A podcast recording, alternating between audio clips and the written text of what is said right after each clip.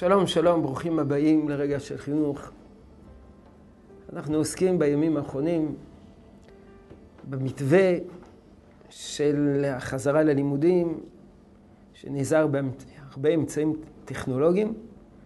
הזכרנו בפתח הדברים שלבית הספר יש שלושה תפקידים. תפקיד אחד, הקניית ידע, ובכך עסקנו בימים האחרונים. התפקיד השני זה עיצוב האישיות, חינוך, חינוך למידות, פיתוח האישיות, ובכך נעסוק עתה. אחר כך נעסוק בהיבט השלישי, בהיבט של החברתיות שנותן בית הספר. אז אם כן, תפקיד, אחד מהתפקידים של בית הספר זה עיצוב האישיות וחינוך למידות. אה, יודעים, הרבה ספרים נכתבו על חינוך למידות ועיצוב האישיות. ספר מסילת ישרים, ספר שערי תשובה, שמונה פרקים לרמב"ם, ספרי מוסר רבים.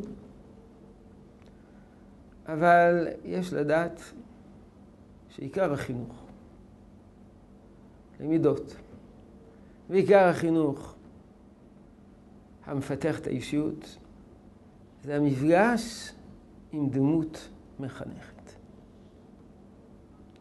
והראיה, כתוב שאסור ללמוד מרב שאינו הגון.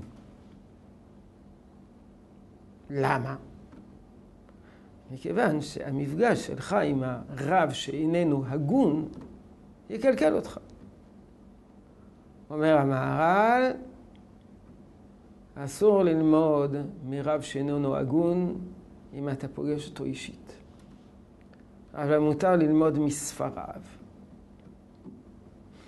למה? כי עיקר השפעה זה במפגש החי, הזרימה בין הרב לתלמיד, בין התלמיד לרב, המפגש עם האישיות שלו. אתה קורא ספר, יכול להיות שמאחורי הספר הזה מסתתר רב שאינו הגון. אם הספר הוא הגון, אתה יכול ללמוד. האישיות שלו לא תשפיע עליך. מכאן למדנו שמעבר לתכנים, מעבר למסרים הישירים, עומדת האישיות של הרב. והיא זאת שמשפיעה הרבה מאוד על דמותם של התלמידים. יתרה מזאת, אפשר לתת דרשות, דרשות, דרשות, דרשות, והם לא ישפיעו מאומה. במשפט אגבי, משפט שנאמר במסגרת איזשהו הקשר שונה, יכול לחולל מהפך אצל תלמיד.